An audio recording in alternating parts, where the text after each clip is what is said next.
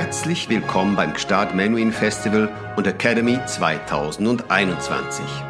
Gönnen Sie sich ein paar Minuten, um etwas mehr über einige unserer Konzerte zu erfahren. Operngala mit Juan Diego Flores. Nach einem Fest italienischer Duette mit Olga Peretiatko im Jahr 2018 ist der peruanische Tenor mit einem neuen Opernfeuerwerk und großem Orchester zurück im Festivalzelt Gstaad. Einmal mehr steht Italien mit den Meistern des transalpinen Kreises des 19. Jahrhunderts im Rampenlicht, von Rossini bis Puccini und über Donizetti zu Verdi, aber auch Streifzüge in die französische Welt mit Gounod werden unternommen. Um diesen Abend unvergesslich zu machen, kann der Starttenor auf die Unterstützung des amerikanischen Dirigenten Christopher Franklin, mit dem er zuletzt in den größten Sälen der Welt auftrat, und dem Musikkollegium Winterthur setzen, einem der ältesten Orchesterinstitutionen Europas, gegründet 1629. Gioacchino Rossini Für Stendhal, der über Rossini eine berühmte Biografie geschrieben hat, war der Komponist ein beneidenswerter Mann. Höchstwahrscheinlich bewunderte der Schriftsteller Rossinis Fähigkeit, das Leben zu genießen, zu welcher in entscheidendem Maße beigetragen haben dürfte, dass sich der Tonkünstler bereits im Alter von gerade einmal 37 Jahren zur Ruhe setzte. Rossini war in der ersten Hälfte des 19. Jahrhunderts vor allem der große Erneuerer der italienischen Oper. Er bewirkte einen einschneidenden Stilwandel sowohl in der Opera buffa, Il Barbiere di Siviglia, Il Turco in Italia, als auch in der Opera seria, La Cenerentola, Semiramide, indem er die traditionellen langen Rezitative neu gestaltete und eine wesentlich lebendigere gesungene Vortragsweise einführte. Dass Rossini im Tour d'Argent in Paris Stammgast war und der Küchenchef Camille Moisson sein berühmtes Tournedos-Rezept nach ihm benannte, ist eine andere Geschichte, die der Komponist denn auch in seinen berühmten Péché de Vieillesse, Alterssünden, musikalisch zum Ausdruck gebracht hat, nachdem er im vorgerückten Alter wieder zum Komponieren zurückgefunden hatte. In jener Phase entstanden noch einige seiner großartigen geistlichen Werke Stabat Mater, Petite Messe Solennelle. Gaetano Donizetti Gaetano Donizetti ist einer der produktivsten Komponisten des 19. Jahrhunderts. 71 Opern, 13 Sinfonien, 18 Quartette, 28 Kantaten und 115 religiöse Stücke von ihm sind nachweisbar. Doch der Nachwelt bleibt er vor allem für seine Opern in Erinnerung.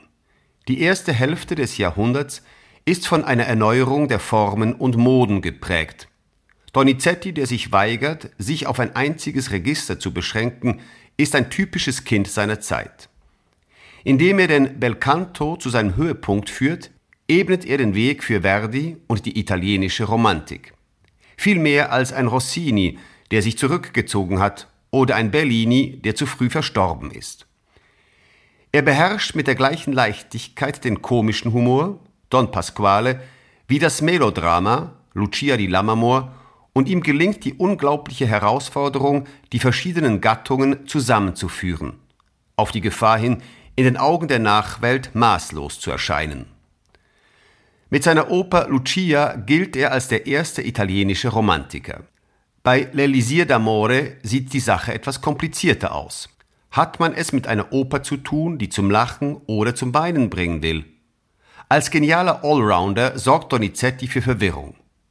Er setzt sich über Kategorien hinweg, um das Leben in der ganzen Subtilität seiner Schattierungen zu zeichnen und wartet in diesen Stücken mit einem wahren Schauspiel auf, das die Zuschauenden bisweilen zwischen den Zeilen von einer Emotion zur nächsten trägt.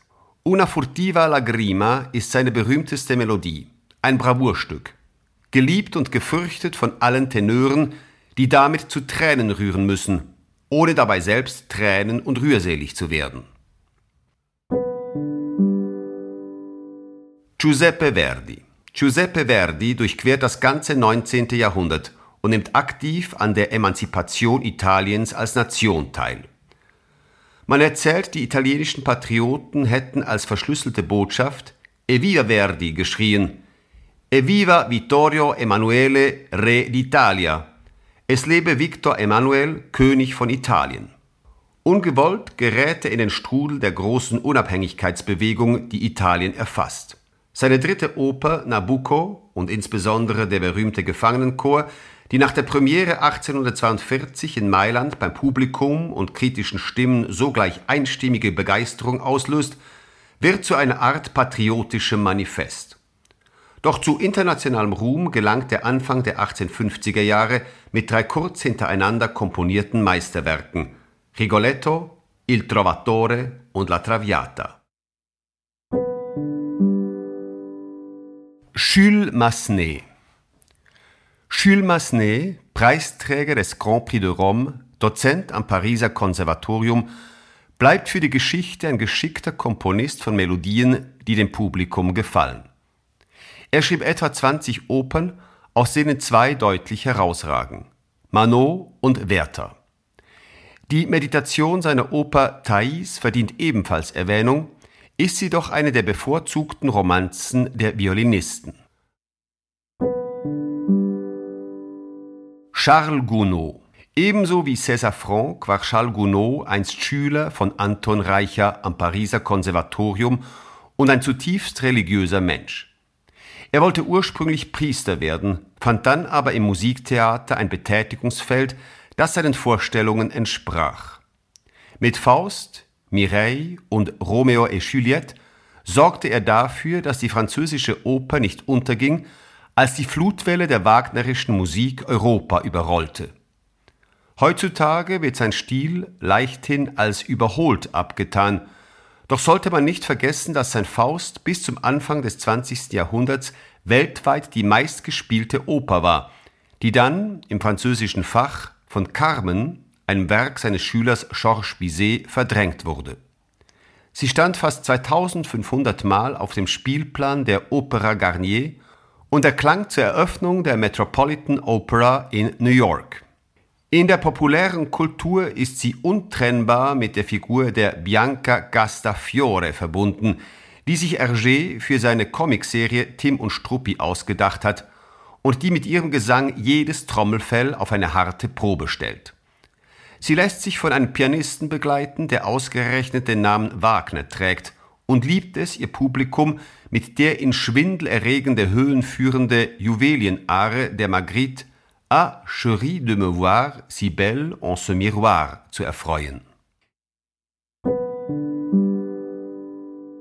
Pietro Mascani die Cavalleria Rusticana von Pietro Mascani, ein Meisterwerk der Strömung des Verismo, wird 1890 in Rom zum ersten Mal aufgeführt.